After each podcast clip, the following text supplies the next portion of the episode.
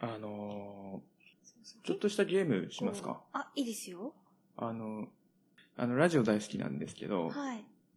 私が聞いてるバナナマンのラジオ、TBS ラジオがあって、そのバナナマンのやつでやってた静岡塩漬けゲームっていうのが。噛むやつ？ということで、えいちゃんともちゃんの、シカヘデケロさ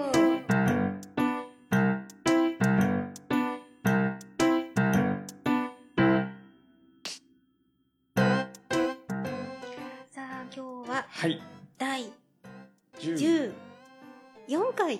14。はい。やっと、なんか、すごいですね。もう、もう年の瀬っていう感じですけど。そうですね、師走に入りますね。入りますね。もう配信の時には師走、12あ月。そうですね。みんな忙しくしてる。寒いかな？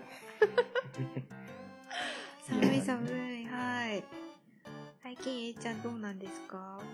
最近う、んあのーちょっとね、これあ、なんとか姉ちゃんって言わなきゃいけないのか。あ、そっか。まあいい、いいか、いい。いいですね。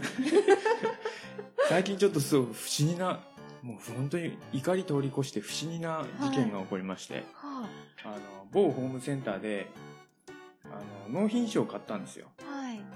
あの、仕事で使ううんのね。うん。納品書を買って、まあ、そんな買ってすぐ使うもんじゃないんで、置いといたんですね。うん。で、ささあ、いざ使うぞっていう時に、パッと一枚めくったらう、ん。もうすでに書いてあるんですよ。え？ー 書いてある？え？えと思って。全然知らない人の名前が書いてあって。何々様？すごい。な、それは。坂本なんとかさんみたい。な。なんか、いくらいくら、ああ、この人3万円使ったんだみたいな。わーお。で、まあ、そ、そう、すぐ文句言いに行って、はい。大変申し訳ありませんでしたみたいな。はいや、まあ、まあいいんだけど、交換して新しいのを別にもらうだけなんで、どこで？どういう状況でその、どういう状況でその店頭にそれが並んだんだろうと思って。書いた人がいるのか書かれたものが仕入れられたのか すごい不思議。名前が、その、あの、会社名がはい、そこのホームセンターの名前だったんで、は多分そこで使ったんでしょうけいど、なるほど。間違えちゃった。すごいな。そんな A ちゃんだそうです、あれ先にハーブティーいきますあか、先にハーブティー、えっ、と、はい今日のハーブティー、ちょっと今日、ちょっと実験させてください。はい、えっ、と、ストレス社会にと思って、ちょっと私、来週講演があって、それで使いたいなと思ってたんで、ちょっとストレス社会用と思って配合したのが、今日がペパーミント、うんうん。ハイビスカス、はい。リンデンはい。の3種類です。うんどうぞ飲んでみてくださ美味しい。美味しい、これ。私これあのハイビスカスだけよりもうんすごい好きかもしれない、うんうん飲みやすい、ミントが、うんこれいいですね酸っ。ぱすぎなくてそうですね。ちょっともうちょっとハイビスカス減らしてもよかったかもしれないですね。これ酸味効いてるのハイビスカス？そうです。えっ、と、ハイビスカス、要はこれどういうことかというと、うんえっ、と、ハイビスカスは、あの、クエン酸、その酸味が、クエン酸が入っていて、まず肉体的な疲れをうんハイビスカスが取ってくれると。うんで、リンデンにははい精神的なストレスを緩和してくれるっていう効果が期待されるので、精神面のケア。はいで、ペパーミントは、えっ、と、胃腸の調子を良くしてくれる。うんのであの、ストレスがかかって、ちょっと胃胃とかが弱くなったのに対して、ケアしてくれると。このさっぱり感もいいですね。清涼感も残る、残る感じいいですね。で肉体面でも精神面とあと胃腸内臓っていうちょっと欲張りすごい。ストレスケアセットっていう ハイビスカスリンデンペパーミントのブレンド。現代人のいけますね。ための美味しいですね。美味しい。うん。これ美味しい。これでいこう。うん。よかったですね、はい。実験成功し実て験成功です。よかった。はい。はい。ともちゃんは何かあります？か私最近はあのですね私さい私の最近はあの冷めても美味しい卵焼きをずっと研究しててしてたんですよ。で最近ちょっとやっとマスターしてきて。それはどういう？あの、まあ、結局お弁当に入れてお昼食べる時もしっとりしてる卵焼きを作りたくて。ああなるほど。あのふ普通だし巻き卵ってちょっと入れたら巻いて寄せてまた卵液をちょっと入れてうん。巻いてっていう手順じゃないですか、はいはいはい。でもその薄く焼けるとやっぱ乾燥がすごく早いというか水分抜けるの早いので、うん。一気に入れたらどうなんだろうと思ってたんですよずっと。卵液を。あ全部。全部。なるほど。であじゃあ中がちょっと半熟じゃないにしろ。何しろはい固まる直後全部入れてそうですあの固まる直前にちょっと半分に折りたたむぐらいっていう感じ。あくるくるしないで。しないんです。3パタッといっちゃう。パタッとパタッといっいちゃう。っちゃう。折っても2回ぐらいみたいなはいはいはいはい。で作るとそうですそうです。それで作ると冷めてもすごい柔らかくてしっとりしてるんです。よ、へえはい。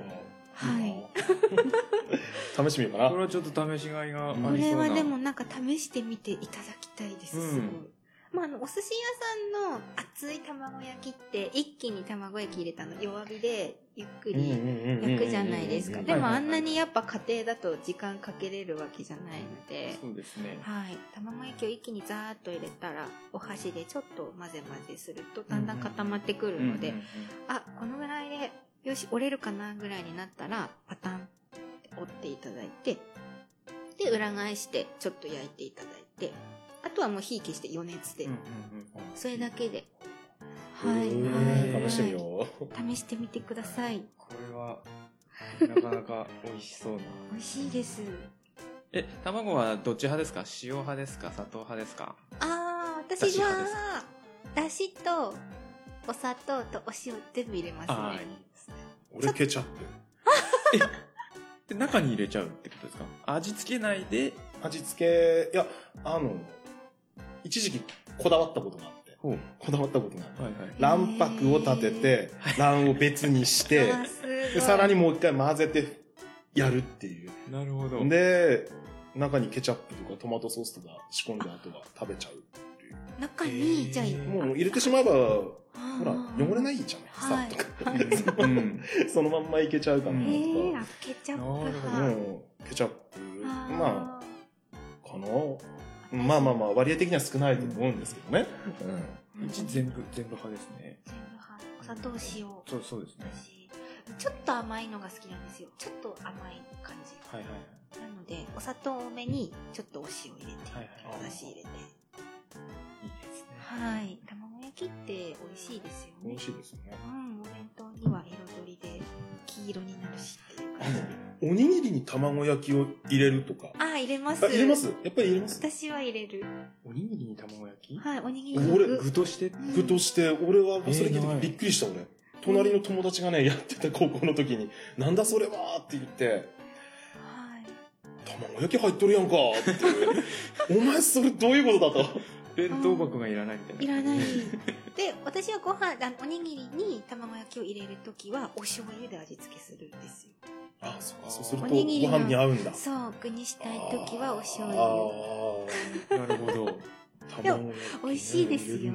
だっておにぎりに卵焼きが入って、あとは唐揚げを持っていけば、もうすごい贅沢なお弁当になる。はいはいはいまあ、唐揚げ入れる人もいますけどね、あおにぎりに。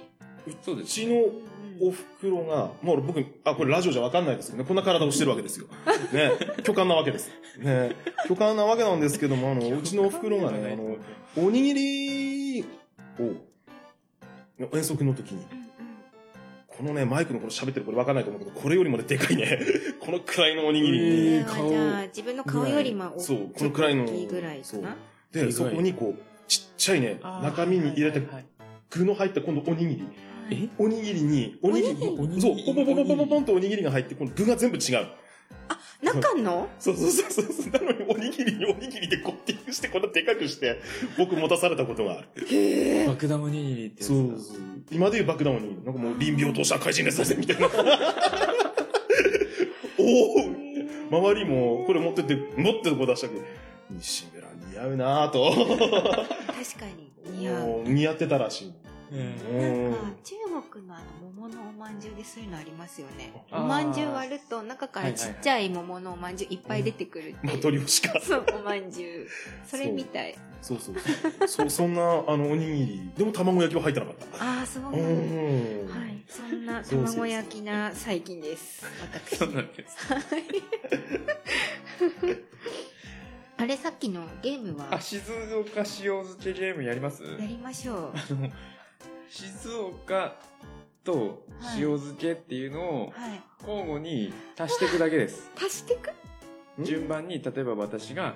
えー静岡はい。から始まって、そのもうすぐ間を置かず、はい。ともちゃんがはい。静岡塩漬け。静岡塩漬け。で、次がはい静岡塩漬け静岡。あ、なるほど、なるほど、なるほど。いやー、無理。それを、それを、あの、間髪を置かずになるほど。噛まないゲームなので、ああの、すごい苦手。静岡、静岡塩漬け、静岡静岡ってこう、なるほど。静岡塩漬け。静岡塩漬け。そ、そのぐらいのペースでいきますか？はいあはいいきますよ。はい。あ。はい。静岡、静岡塩漬け。静岡、静岡。もう。ダメだいやー、これね、難しい。これ4回5回続かないですよ。静岡、静もう塩漬け。塩漬けが出ないもん。じゃあ僕から僕から。はいと静岡。静岡塩漬け。静岡塩漬け。静岡。静岡、塩漬け、塩漬け。えー、ダメだよーこれは難しいよーっていうゲームで。これ面白いです。今でもね、今の、あの、ラジオ、その聞いてるバナナマンのラジオだと、今のともちゃんのでもダメです。ああ、そうなんだ。あ、ちょっとつまずいてるから、あの、わかる。なんか自分でもつまずいたって思いました。ね静岡塩漬け静そうのとこで。静岡、塩漬け、静岡、静岡。いや、もう、もう、普通でも言えない。うん難しいな。これすごい難しいです。すごく難しい。これは、うんあの、小1時間使えますよ、このゲそう。です。ぜひやってみてください。いいパーティーゲームですね、これ。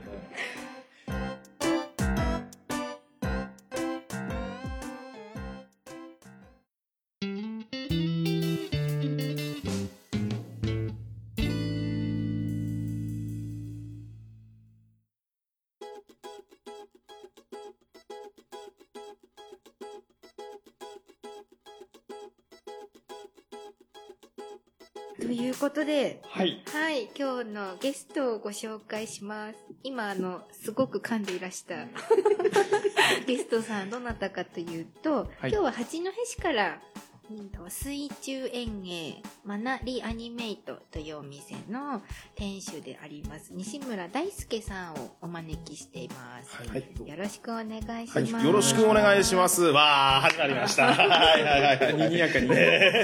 にぎやか。ねえ、も呼び名は何がいいですか？う。いつも僕あの、日誌とかはい。呼ばれてます。あ、いいっすね。大体日誌。なんかあだ名っぽくて。ぽくていいですねええあとはもう、あの、おいそこのデブと言われてるくらいなんで。うんええだから日誌がいいなと。ただの暴言。うん。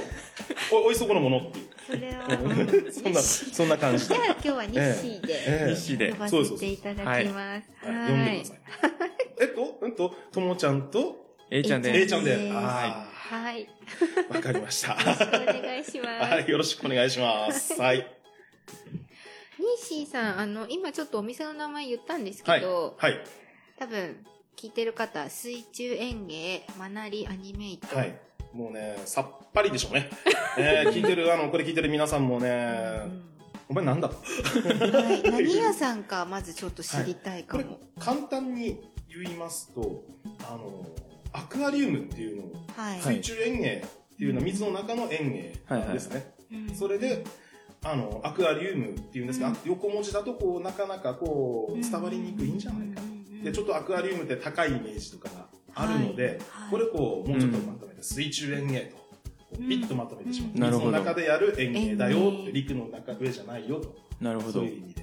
うんで、水中園芸、マナリアニメイト。このリアニメイトの部分をあの勘違いなさってですね、あのはい。某アニメショップの、ああ、そっか、似てますね。ええそうなんです。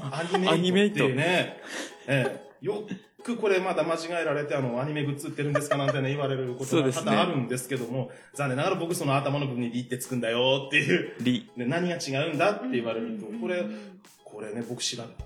はい。いや、まあ、もともとリアニメイトの部分は調べてつけてたんですけど、えっと、それは、えっと、リアニメイトじゃなくでて、リアニメリアニメ、えリアニメリアニメイト。うんリアニメイト。そのまま一本。じゃあ、マナとリアニメイトのマナとリアニメ間に点ってそ、いううか。て、て、あ、隙間があるんですね。あなるほどそうリアニメイト。マナリアニメイトなんですね。で、あの、あの、その某アニメショップっていうのはうまくできてて、はいこのアニメイトっていうのは、多分あの聞いてる人でもそのアニメグッズ売ってる専門店だと思ってるかもしれないんですけども、これまた違う。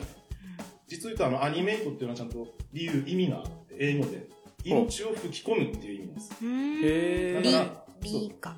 リはうんももうう。復活するなんでうんうんです、リアニメイトあなるほど。再活性っていうリ意味で。サイクルとかのリってことですよね。リデュース、リユース、リサイクルってあるんですけども、そのリサイクルに一番近い部分で、リアニメイト、再活性、なるほどもう一度復活させうる。ん。こういうことなんですね。なるほど。で、マナっていうのは、うん。あの、ハワイの原生宗教で、あの、あるんですよね。その、気持ちとか力とかになる部分の根幹の部分うん。なんて呼ばれてる。例えば、まあうん。火とか水とか風とか土とか金とか、はいはい。まあいろいろそういうものがあって、それの力を司ってるものをマナって言うんですね。はいここはアクアリウムを見て、ちょっと癒されて、心を再活性させて、まあまた頑張ろうぜっていう意味で、マナーリアニメイトっていう部分があるのと、あともう一つはあのリサイクルっていう部分もちょっと実ははらんでるはいはい。部分があるわけなんです。なるほどはい。それでマナーリアニメイト。決してアニメグッズは売ってない。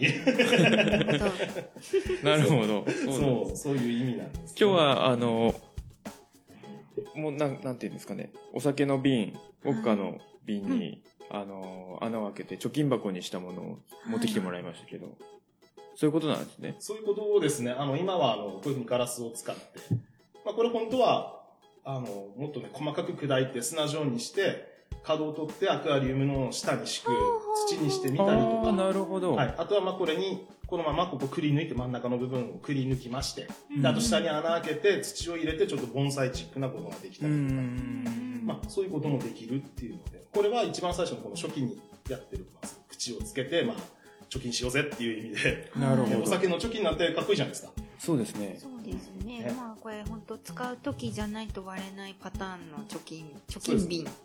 貯めるっていう強い意志そうですね。でやってもらいたい。抜くとこは許さないっていう。素晴らしいですあね。の貯めたら割れっていう感じですね。はいうんうんうん。面白いですね。食べなきゃ。貯めなきゃ。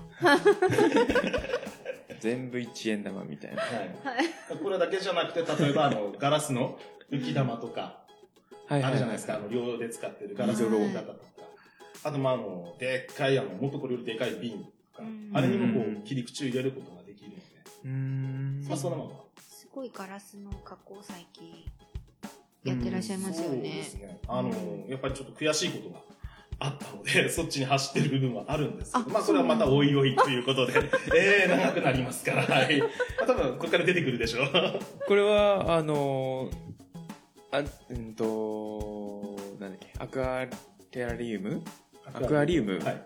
と、これがメインなんですか？あの、その、お店。そうですね。瓶の加工というか。あのーまあ、本当はアクアリウムが一番のメインなんですけど、うん。まあ、アクアリウム、そして、まあ、その瓶を加工した中に、この作るアクアリウム。うんうんまあ、それとあの、ほんのちょっとね、もう僕もこのアクアリウムを始めた基盤の部分である、この有機肥料っていう部分があるので、はいもともとあの、有機肥料僕売ってた人間だったんですよ。へ肥料を売ってた人間、そこで有機肥料とかその自然の成り立ちとか、はいまあそういうものをいろいろと学んで、で、それをアクアリウムに転用して、で、今の形になってて、で、まだ今からまた進化をしていく最中のとこなんですけどもね。うんはい。うんなんかそう、き前にちょっと西とお話しした時に、ーはい。あの普通にまあ市販されてる水草ってやっぱすごく農薬が使われてあ、そうなんですね。いるとじゃあもうそれだとうん、魚に影響出ちゃいますよね。魚よりエビ、甲殻類がそういうの非常に弱いのでそう、かそうか、うん食べますもんね。そうです。なので、多分今はあの、両親があるお店だと、ホームセンターでも、あの、この水草は、甲殻類などには使わないでください。ってちゃんとあのシールを貼ってくれてるところもあるので、だからまあそういうの見て、まあ多分金魚とかが食べたりもするので、やっぱり一度ね、そういうの買ってきたら一回真水につけて洗ってからあげた方が洗ってね、あげた方が、やっぱりね、キングダジも嬉しいんじゃないかなと思うんですけどうね。ん全然知らない知らない。かったですよ、そんなこと。うん水の中にも入って売られてるから、うん買ってったらすぐ使えるもんだって思ってたんですけど。じゃあ農農薬抜きしなきゃいけない。農薬抜きって、あの、本当は、まあそういうホームセンターとかうちにもあるんですけど、水草、その前にっていうちっちゃいのがあって、そういうのを抜いてくれるものがあるんですね。あとは貝の卵を除去してくれたりとか。まあ卵もついてるんですよ。はいはいちっちゃい黒い貝が出てくる卵がね、はいはい。そういうのもね、除去してくれるのがあったりとかする。まあ、そういうのを使ってやって、で、綺麗な状態で水槽に入れないと、そこから入ってきていろんなものが触れててバランスが崩れてしまったりとかすうる。ん深いですね。うん知らなかった。そうなんですよ。そういう世界なんです。まあ、役な世界なんですよ。けどこれ陸にすると、うんわかりやすいです水中が取れるので園芸になるんですよ。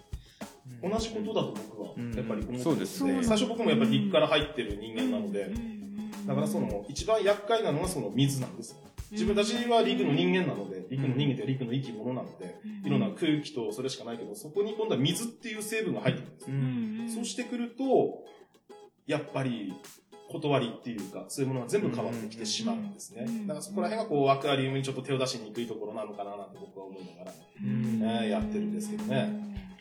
水に溶けちゃいますもんね。すべてが、その農薬もそうですけど、うん栄養分。栄養分も溶けますし、だからよくやってれば、あの、苔まみれになったうちの水槽なんて、ね、緑色のやつがビターって茶色いのが緑のがビターって汚くなったって。あの、そういうのも全部、その栄養分が溶け出して、その苔たちが出てくるのは悪いことじゃなくて、それを処理してくれてる。ものなんですねはいはいはい。だから上から覗くと実はすごく澄んでて綺麗な水だったとか、になってるんです。なるほど。へー。まあ僕の仕事はまあそういうのをなぜそうなってるのかとか、そういうふうなお客さんたちの話を聞いて、うん。これはこうだよと直してあげればいいとか、うん。まあ、あとはあのお店とかにアクアリウムを作って、それをこう、まあ、その毎週週に1回行ってメンテナンスしたり、うん。であとはまああのイベントごとにちょっと出てって、あのアクアリウムをやる人をこう広めたいわけですよ。こういうふうにマイナーな仕事なのでやる人が増えてくれないと、うんやっぱり大変なので。ええだからまあいろんなところ、まあ、友美香さんにもね、当然来て、先生もやってるわけで。うん。なるほど。そうなんです。広めるためにやってました。じゃあ、西は例えばお店にこういうの、こういう水槽を置きたいからちょっと作ってっていうお仕事も受けてくださるってことなんですね。要望を聞いて、どんな感じ、まあ、僕はまああまり絵描けないので、イメージだけで喋るんですけども、こんな感じでねって、こんな塩梅で、簡単なものしか描けないので、うんまあ、こんなイメージ、こんなイメージ、あんなふうなのはやってますね。あで、ただ作ることはできるんですけども、うんはいって受け渡して、これがアクアリウムの難しいところ、普通は、例えば作ったらはいって渡して終わりじゃないですか。ーうんはいこれ終わりじゃないんですよ、うちのは。はいってそうですよね渡したら、そこから今度は手入れ維持をして管理をしなければいけなくなるわけですよ。綺麗を維持したいから。やっぱそこら辺が断りを知ってないとちょっと難しい部分ではあるのかでなと。すね。れを教える講習を開いたりなんだっていうのはよくやったりとかしてますね。はい。あとは、そうですね、あの、北国にあったアクアリウムっていうのをちょっとやってうんそう。あの、僕はあの、ね、6年前ですか。ね、大震災起きて、あの、飼ってたものが、ヒーターが切れてしまうと熱帯には死んでしまうんですね。そうですね。えー、どうにかこう毛布でくるんだり、ラップでくるんだり頑張ったんですけどね、全部やっぱりうん死んでしまう。何日ぐらい停電しましたっけ、あの時？一結週間。ですあうんで、そのうちで自分の住んでるところが一番復旧が、あ電気が遅かった。他のところは俺来てるのにな、なんて言いながら、うんなんでうち来ないんだろうって思ってて。いやー、で、やっぱり死んでしまって。で、まあそういうのからちょっと、じゃあ北国には寒いところで育つアクアリウムもあるんじゃないか。うんヒーターなんか入れなくたって綺麗で楽しめるのがあるんではないかっうんていうので、その、北国のアクアリウムっていうのはこういうものなんだよっていうのを進めたり、うんメダカ中心にね、やったりしてるんですけど。そうですね、はいメダカとか、まあ川魚。そう、川魚とかになります。それでも綺麗なのたくさんいますからね。私昔ウグイ飼ってたんですけど、可愛いんですよ。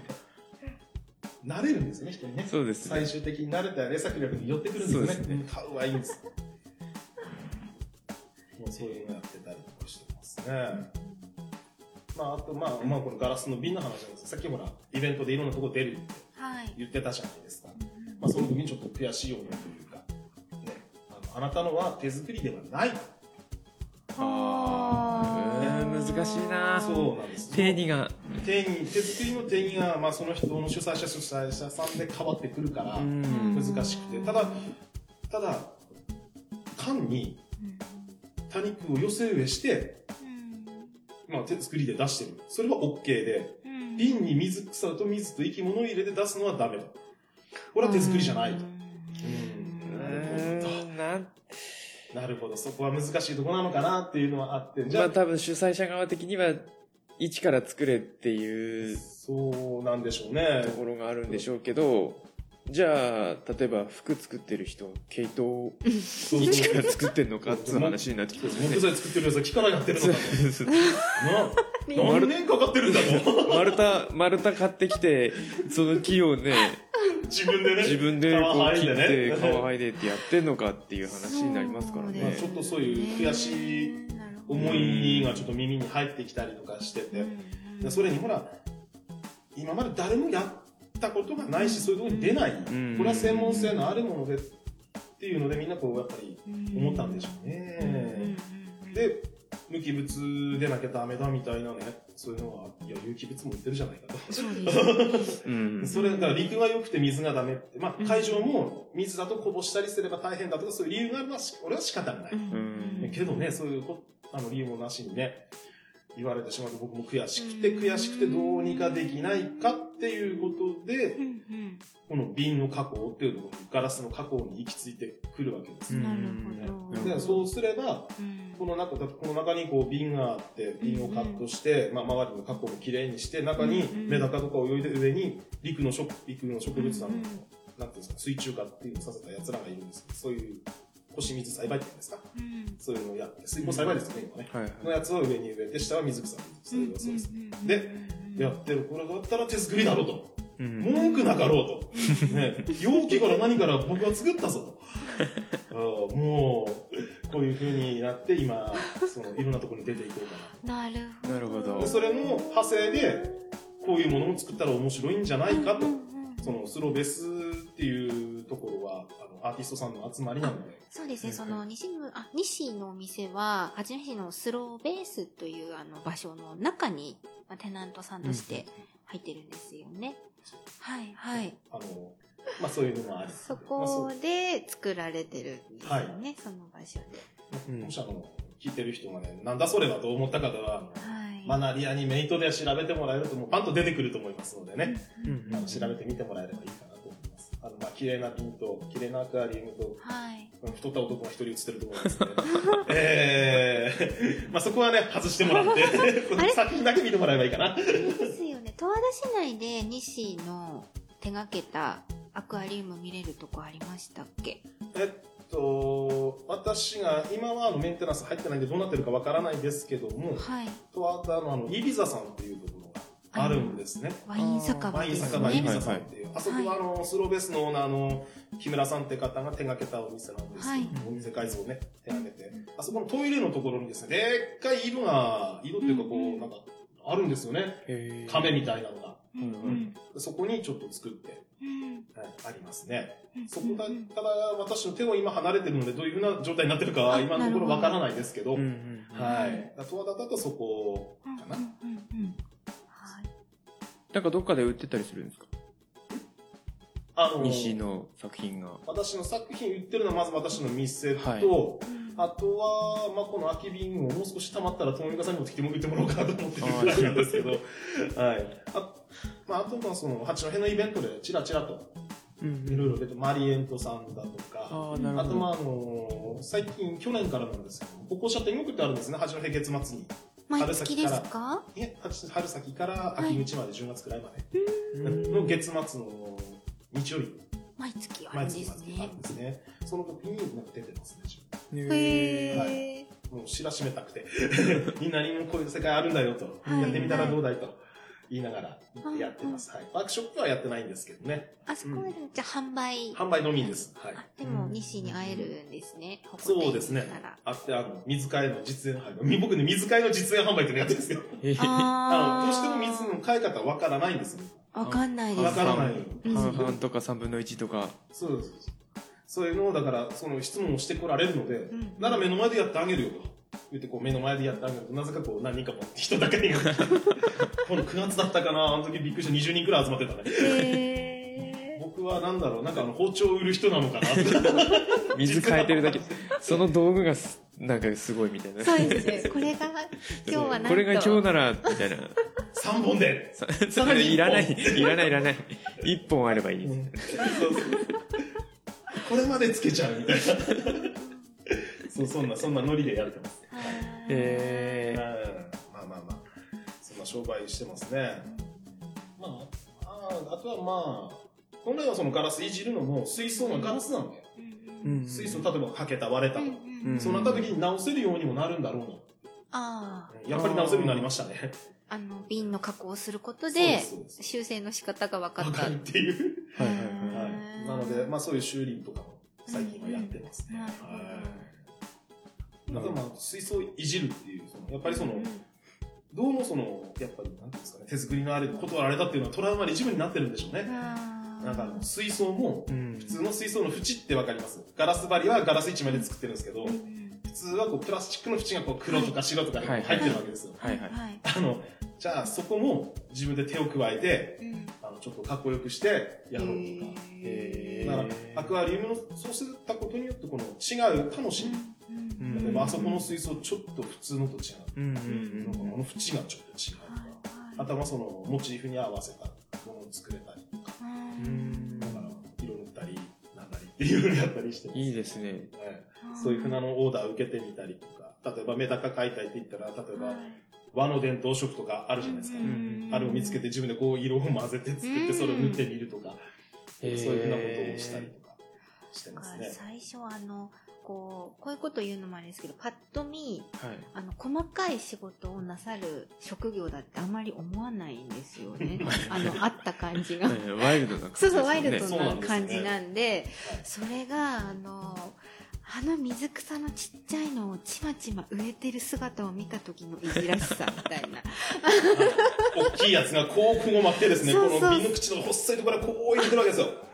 ね、こう伝ってこれ伝わらないんですよね。すごいの長いピンセットで、すごい細い作業を地道に、今水草植えてんだよって言って、やってる感じを、ぜひ皆さんに見ていただきたいという。恥ずかしい。恥ずかしい。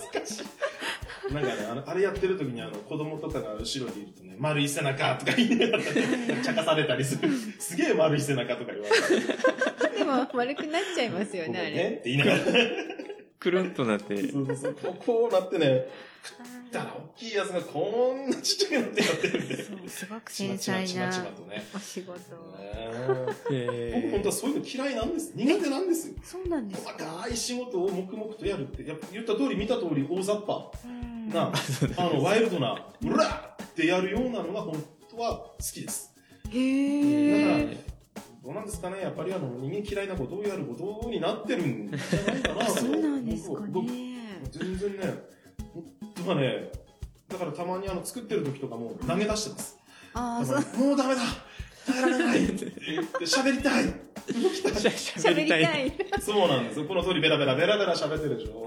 僕ね、あのー、30分くらい口閉じてるとこの辺腐ってくるんですよね。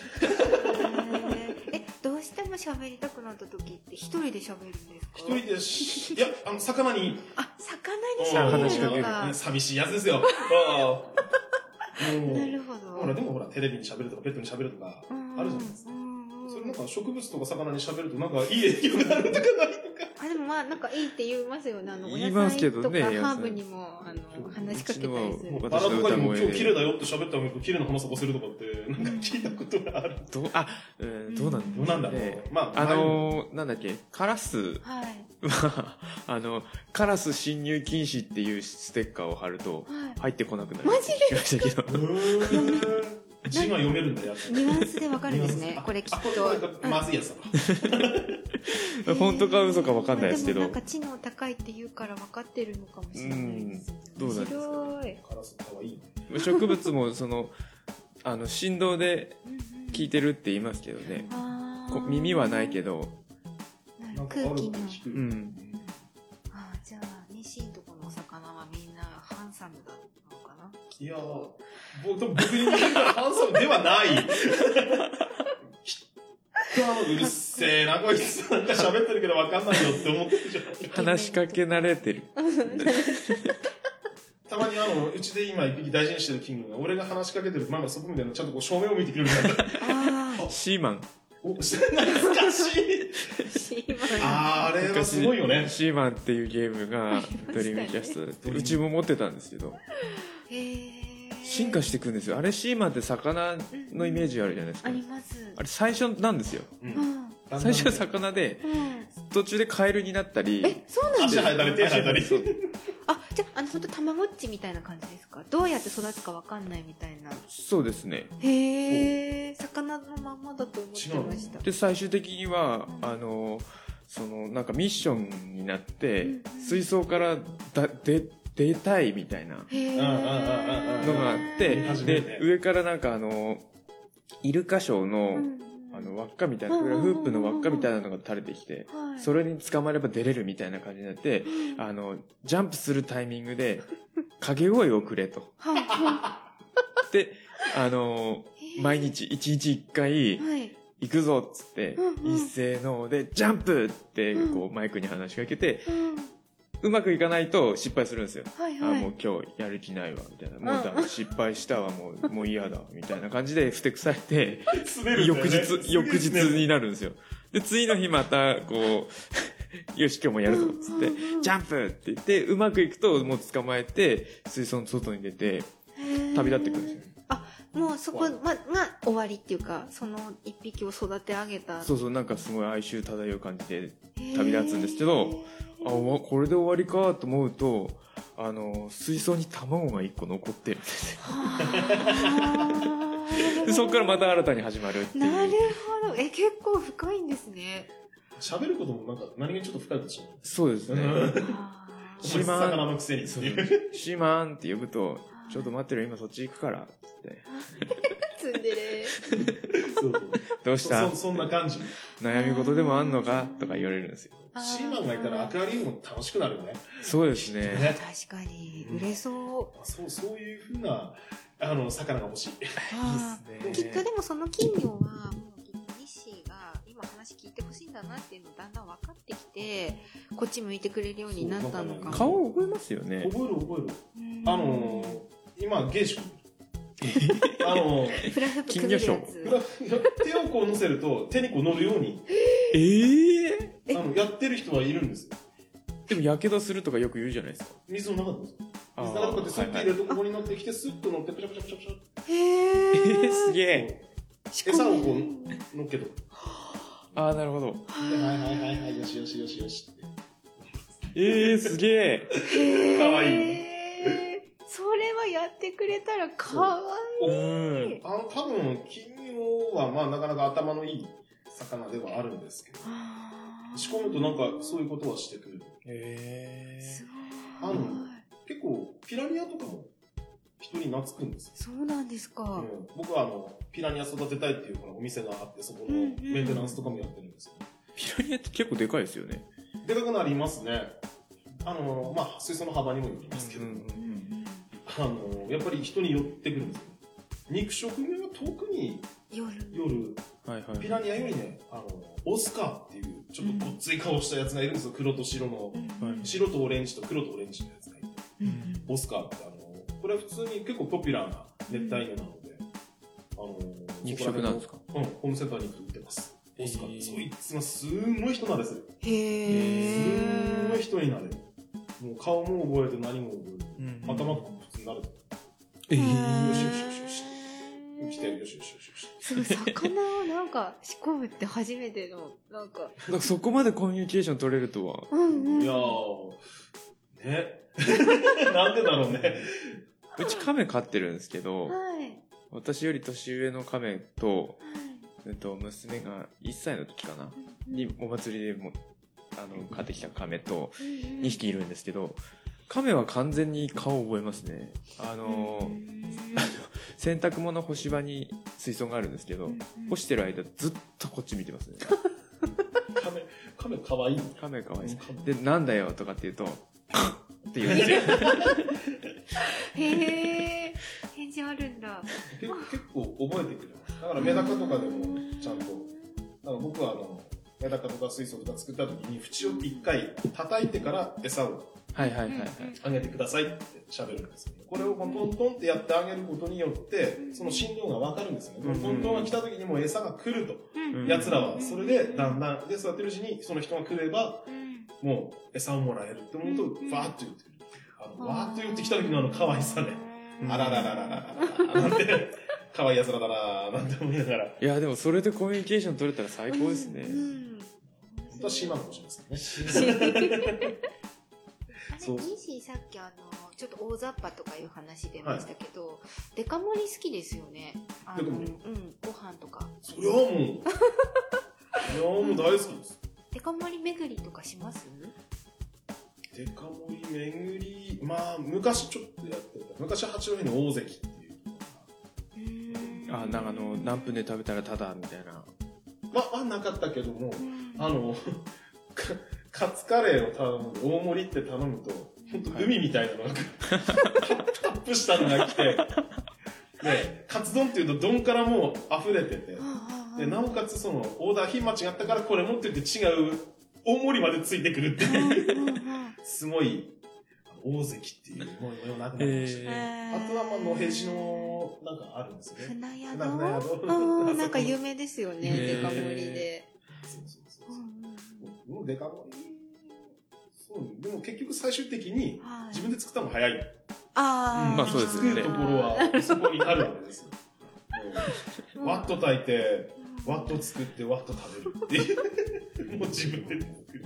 うちのお店でなんか新メニューを始めると、デカ盛りやってくれたら、絶対それを混んでる時間に、あの、桜で食べてあげるからは、いデカ盛りやったら俺を呼んでくれって、あの、言われて。えー、じゃあ、わんこそばとか。あんこそばもね、何杯と結構いったら200はいく。えー、すごいもう100で、いけない私も2回行きましたけど、え、じゃあ100いけるんです1か回目行った時に、うん。いや、100はいけるでしょ、みたいな話でうんうん。仲間と行って、もう80何倍からもうヒーヒー言って、もう最初の1回目確か97とかなんですよ。そこまで行ったら100いけよって思うじゃないですか。うん。うん次の一無理なんですよ。もう入っていかないって、あの、もう、おばちゃんのそばを入れるスピードの速さね。あの最初は、あいだんだん、じゃんじゃんとかって、あちょっと可愛いなとかって思うじゃないですか。最後の辺で、はい、どんどんとか言って、どんどんじゃねえよ、この野郎。苦しいんだよ、こっちは。もうちょっと待てよ、みたいな。あの、おば、その、持ってくれる人のどんどんとかいうテンションはずっと変わらない。変わんないです変わんないですですね。で、もう、あの100杯超えると寄付団がもらえるんですよ。あ、へえ。で、もらええなくて、あと3杯でもらえなくて、悔しくて悔しくて、リベンジするぞって言って、はい翌年、あの、101杯。おーすごい。いやー、食った食ったって、もう食えないっていう状況で、うんその足で近くのジャスコに行ってパフェ食いました。別腹。なんてんじゃんあの、もうこ、ここをね、全部こう、そうそうそうそうあのズボンの。ズボンそのチャックを開けて、はい全部開けてもう、容量を、出る容量を増やして、はいはいはいガバガバいくっていう。あの、1回目は戦略ミスだったんですよ。あの、なんか、おさ刺身とかはい付け合わせがいっぱい来るんですよ。それ食べるとダメだよって、それ食べると容量減るじゃんって言って1回目はそばオンリーで行ったんですよ。はいはい。そしたらダメで、これは、と、これ多分途中で味を変えるためにやるんだっていうので、あの、2回目はちょっとずつ食べながらはい。食べたんですよ。行ったんですよ。そしたら、あの、101杯。なるほど。やっぱ口の中の味をそうですね。リフレッシュしてあげないと。やっぱり薬味とか。うんうんうんでも、あ俺は一心不乱に言ってた。ーで、200いったんですか？200はすごい。確か15は杯でかけそば1杯だったはずです。あ、はあはあはあ、当時だから。あー今やれってやらた、まあ、100はいくだろうけども、もう130くらいで終わるんじゃないかな。いやでもすごいまあ、まあ、もう食べることに関しては。あ、そうだよ。これ食と脳についてだもんね。いや、なんか、はい、あの、デカ盛り好きだったなっていうのをちょっと思い出しちゃったんですよ、さっき話してて。そう。そうそうそう。デカ盛りを。だからもう、と皆さんも、アイストーストっていうね。あでかいやつああれがね、すごく美味しい。あんまり出ないとかいうやつですあの、うちで多分一番出ないメニューなんですけど、ね、なんでみんな頼まないのか僕にはわからない。んですよねあの、このラジオ聞いてる皆さんはね、ぜひともあの、ともみかさんに来たらね、アイストーストと。ね、人1枚プラスしてもらえるから。四角いパン四角いパンを3枚重ねてるんですけど、はいまあ2枚でもいいよっていうことにしてるんですけど、はいはい日清の場合はいつも4枚から5枚 はい。なんです。はい。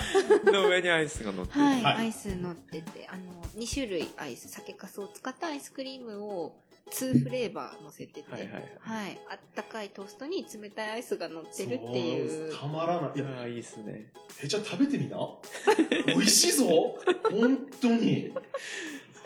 もういや、えーちゃんだけじゃなく、このラジオを聞いてる皆さんに僕は、ぜひとも頼み買ったらもうアイストーストっていう、もう、もう食べて10枚、10枚いける勢いなんですって。えーだから10枚をやりたいって。10枚をやりたい。言ってて、でもちょっとね、ダイエット中だったりするんで、日誌が、あの、た ダイエットをたまに挟むんで、なかなかね、10枚をいけずにいるんですけど。申し訳ない。もうあの、あの、保健所、保健所じゃねえや。あの、病院の方からね。あの、保健所じゃないよね。病院の方からね、ちょっとあの、君、やばいんじゃないと。ねえ、来ちゃったね。うんうん。だから、ちょっと今、アイストーストはあの、ご褒美メニューになってて。あそうなんですねそうです。ちょっとダイエット。そうです、そうです。はい。トミカに来て、アイストースト。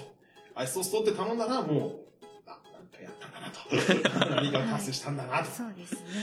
そう思ってもらえる。そんなるほどそんな感じなんです。いや、あほんとね、美味しいんだよ。りがとうございます。大好き。うん。いや、他にもみんな美味しいのあるけどね。ねぜひね、食べてもらいたい。宣伝してもらっちゃ。リスナーの人に僕はぜひともアイストーストをね、食べてもらいたい。ほんとね、全然自分の話じゃないんで。アイストーストの話じゃ。めっちゃ押してるじゃないですかいやだって、あんなに美味しいものがね、なんで俺しか食ってないんだっていう話ですよ。そうなんです。9割方日誌の注文なの。おかしい。おかしいです。日清のためだけにあるようなものだって、あれメニュー他にないんだよ。だって普通他のお店行ってもない。普通あのもうほとんど9割方っつってらもうほぼ一人じゃないですか。そんな客の一人のためにメニュー残しとかないですからね。あのね、俺の近くにあるラーメン屋があるんだけども、そこは俺がいつも、俺しか多分食べてなかったメニューがあるのね。混ぜそばっていうメニューがすごく美味しいメニューだったのに、はい。この前から券売機から外れてたもんね。あ。で、聞いたら、俺しかやっぱり食ってなかったでしょ。あで、俺は食べずに帰って。すいません、それがないなら僕ダメですって言って。うん、申し訳ない。あれの大盛りがこう、八戸のご褒美メニューだったのにね。なるねまあでも体体を壊さない程度にでもね、アイストースト食べてるでしょお客さん見てる。あれ何みたいな感じになってるのはいねまあフォトジェニックな。そうですね。フォトジェニック。インスタ映えしそうな感じですよね。まあ確かに似合ってるんだろうなとは思ってる。すごく似合ってるんだろうなとは思ってるんだ。でも、ぜひともね、そこからデザートついでにね、はい。まあ、またきっと日清のもやしダイエットが成功した時にまたきっとあそうですね。はい食べて。日清のもやしダイエットと私のあ電気ビリビリ。あの腹の上のポニョがそう。俺これ今日話そうと思ってた。ほら、今日の朝ね、ほら、はいあの前のゲストの小俣さんのね、あところで僕ね聞いてたわけですよ。そしたら腹の上のポニョなんて、ね。腹の上のポニョ腹の上。ポニョで住んでるから。ね。いや腹の上のボヨンですよ。いやその腹の上のポニョで止めとこうっていう話ポじゃなくて濁ってきますから、ボニョに。うん。最終的にボヨンになりますね。ええ。それ最後、ボンですから。ああ。えでもあれ続けてますけどはい効果があるような気がします。気が？ちょっと取れた。あの丸みが取れてきた気がしへー。します。あの毎日ライズアップしてんですか？ライズアップとかあの写真は撮っていないです。いやでも本当にはい。あのなんか効果あるような気がする。でも最近その毎日使ってるんでそのなんていうんですかね。ずあの肌にくっつく部分がゼリーみたいな。感じになってるんですよ。うんうんうんそれがちょっとなんか偏りというか、が出てきてきて、最近その、多分、で、電気の流れもちょっと不安定になるんであー、なるほど。痛いんですよ最近。一箇所、なんか、ズギズギズギってなる場所があって、ちょっとそろそろ変えなきゃな、みたいな。そこは消耗品なんですそうでねそので部分僕もその話をねうん。しに来たわけですお、はい。やってるんですか？いやこの話聞いた時に今日はこれ絶対喋らなきゃいけないと。自分の仕事とかねもうどうでもいい。この話をしようと思って僕今日来た。あのほらあのこう見えても僕はあの半年くらい前まで120キロはい。おあったわけですよ。うん、うん。ね、でもう死ぬと。もう中性脂肪ももうねすごいやばい状態になってて。こので腎臓もねなんか尿酸窒素で初めて引っかかって、うんあららら腎臓がろ過しきれてないぞと、うん。うんね、こういうことまであのアクアリウムにつなげてしまう僕がいるんですけどね。いや人の体と同じなんだよねあれはね。うん。まあその話はまあいいんです。そうじゃなくて。で、そこからまあダイエットで、もやしとキャベツを使って、ダイエットを始めて、今やっと89ですか。おー。うわだいぶ減りましたね。まあ、ただね、不安になってきたのはやけに落ちるから、病気なのか、頑張ってるのか、どっちかわからなくて。もやしだけだとちょっと他の栄養素が、はいそうですね、偏るので、そこら辺はまたちょっと、朝だけなんですよ。はい自分がやってた中で、そのうん、一番食べてるんだ、朝と昼。うんいや、まあ夜も食べてるんですけど、結局は。まあ全部じゃねえかと。で、朝昼夜で済まない。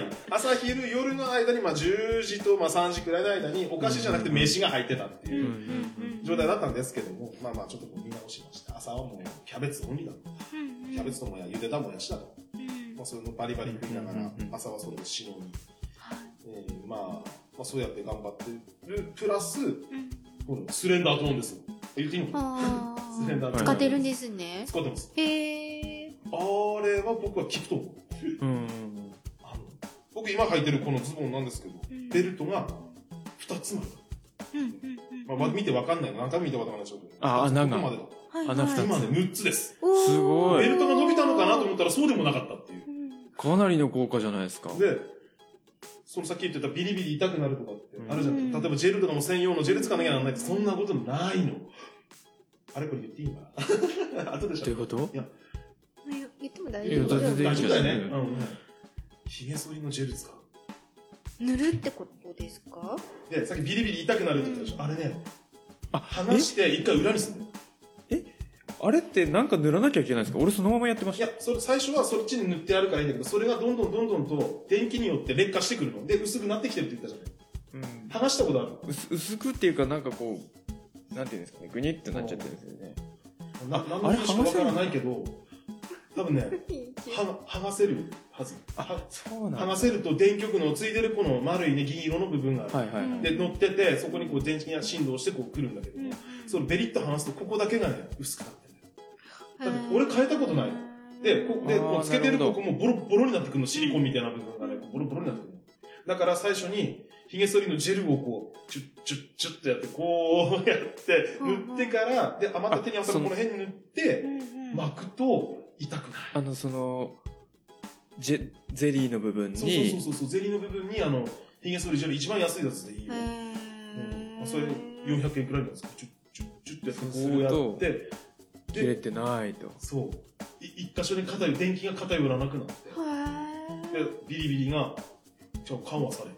へちょっとやってみてほしい。俺今日これ言いに来たの。ラジオで言うことかな、これ。でもど、ど、ちょっと、どうなんだろう。あのーその、髭剃りのジェルを買うのがいいのか、替えパッドを買えばいいっていう話もあるどっ。ちが安いか。だから、カイパッドばっかり買ってると、すごい結構な、俺、カイパッドいや、でも意外と安いんですよ。さ3枚で千何百円とかなんで。あの、無印のやつとかもあってね。6枚無印？無印のやつ。あの、その正規品のところが出してるやつじゃなくて、ああ、はいはいはい。違うところが出してるやつも、はいはいあのそれ用に合わせたやつがあったりとかね。あーなるほどあいろんなただ僕は変えたことがない買ってから。へーまだ、だって買っても2年くらい使ってるけど。あ、それはじゃあ全 ボロボ然。ロになってもうね、もうあの、表面の部分とかも剥がす。それをこうやってやってると、全然ビリンビリンと。あでも肉が厚いだけかもしれないんだけど、ね、そこはね、ちょっと試してもらえない。えー、ちょっとやってみまこれす。使ってる皆さんにでもちょっと、なんかね結構ケロナーさんで使ってる方いたらいらっしゃるんですか？いたらうん多分ぜひね、ちょっとあの、いるかな髭剃りのね、あれをこう、チュッチュッチュッってこう一緒にやってから、腹にもちょっと塗ってから、こうピタッとはめて、回していくと。やるといいです。皆さん一緒に楽してダイエットしましょう。意外にきませんなんか筋肉きません？筋肉痛にはならないですけど、私の場合筋肉がないわけじゃないので、あの、皮下脂肪というか、ポニョの下には一応筋肉はあるんで、筋肉痛にはならないですけど、俺、一回めっちゃくちゃなった時は、あの、僕がつけてるやつは、ウォーキングモードっていうのがうんあって、歩いてる時にやってくださいっていうのがついてるの。でそれをやりながらこう歩いて回るんで階段の時横に一回腹つって、すぐまた歩いていや、あれ結構痛いですよね。ぐわーってくる。私最強でやるんで。そう、そうなんだよ。どうしても最強でやりたくなる。最強でやって、しかも1回じゃ満足できないんで、な何時間もね。それこそ夜仕事、パソコンで仕事してる時とか、連続であ、同じだ。やっちゃダメって書いてるんですけどね。あの、1時間に1回みたいなはね。そんな感じだよね。1日1回だから。良い子は真似しないでください。何そんなのなんて言いながら。じゃあ次これ、次これ、みたいな。順繰りに回してって、ビリビリ、ビリビリして。なんだなんかそうですねそういう仲間をじゃあポッドキャストでもあの効果あったよとかそうですねっ。ていう方いたらぜひシカヘデケロダイエット部。ダイエット部。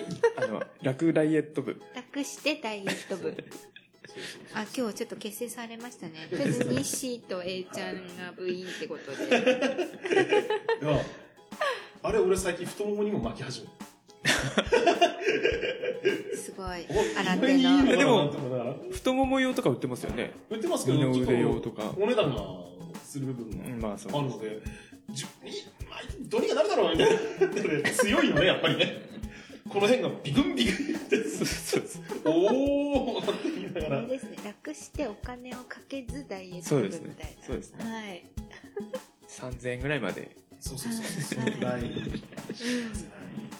ダイエット話で締まりましたねはい。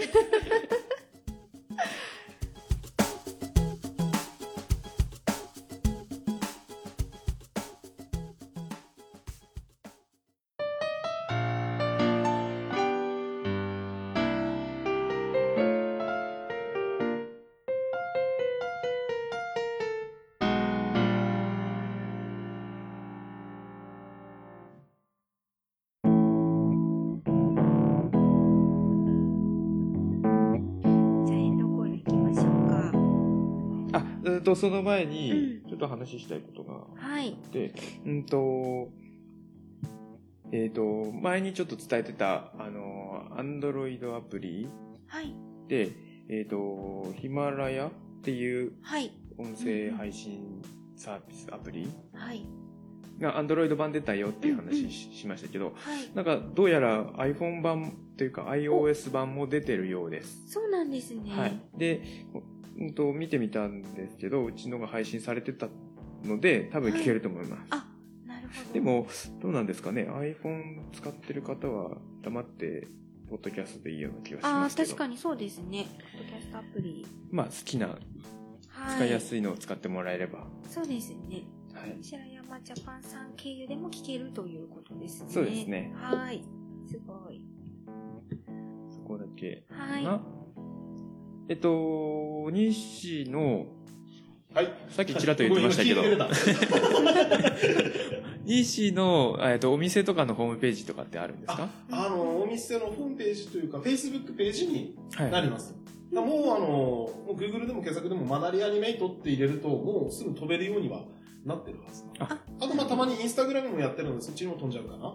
うんうんまあどっちも同じことしか書いてないので、はいはいはいえまあそれで見てもらえればすぐにいけると思います。じゃあ Facebook と Instagram ではい、インスタグラム。はいははいじゃあそれにイベント情報とかもい。イベント情報とか、そうですね。どこに出現するとかうんうんうんはい。あの一番出現するのはともみかです。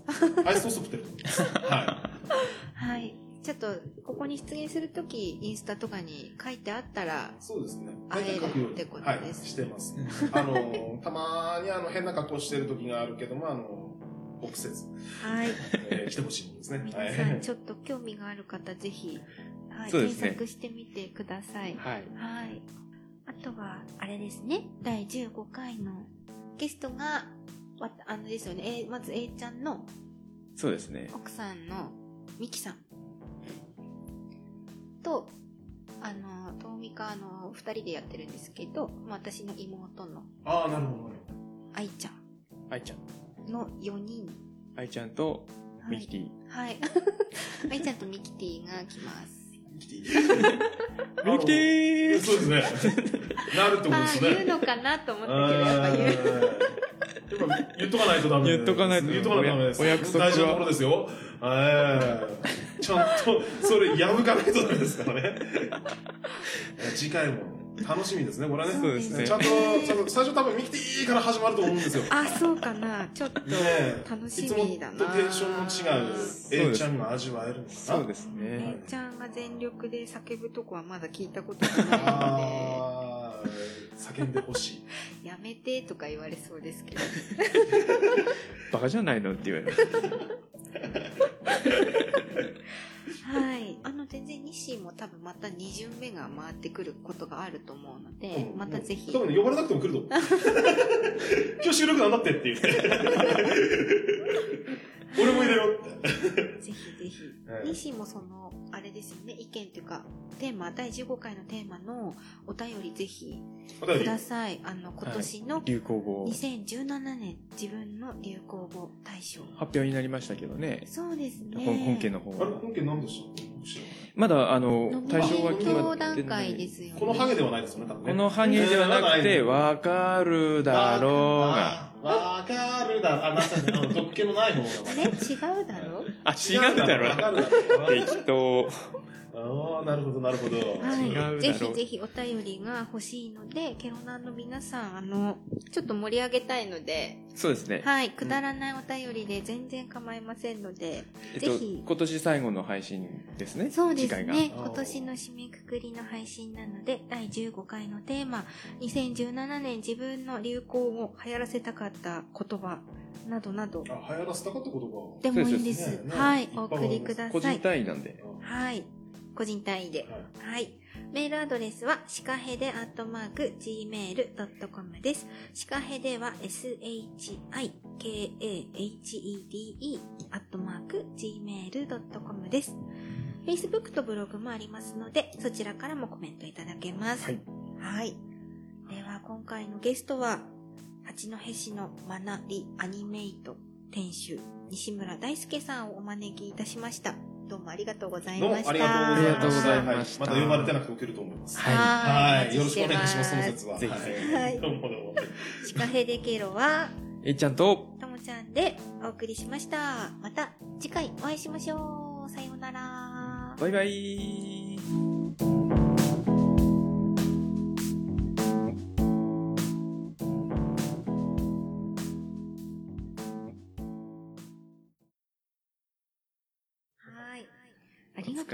ました。いいの？大丈夫です。話す気勝手に喋ったけど。全然大丈夫。私結構今回は楽しました。喋る人がいるときは楽するっていう。あすすいません。ささっきからさ、足つってさ、大丈夫ですか？ええ足つってさ、いやー、緊張してんだろうね。そうか。いや、今日巻いてきたんだよ、さっき。だからだよ。あ、そうなんですか？巻いてきて、いやー、つったつった、やべえ、収録中に来たと思って。きつかったんだよ。え、どのあたりからですか？あの、割と最初の方じゃん。うん、我慢我慢。あー、伸ばして。全然気づかなかった。いや、もう話に集中すれば忘れるだろうと思って。いや、言ってもらえれば止めいたんですよ。やいやいやいやいや、切れられないなと思って。私いつもあの、チリンチリンとか、そうそうそうそう。なっちゃって止めてもらって。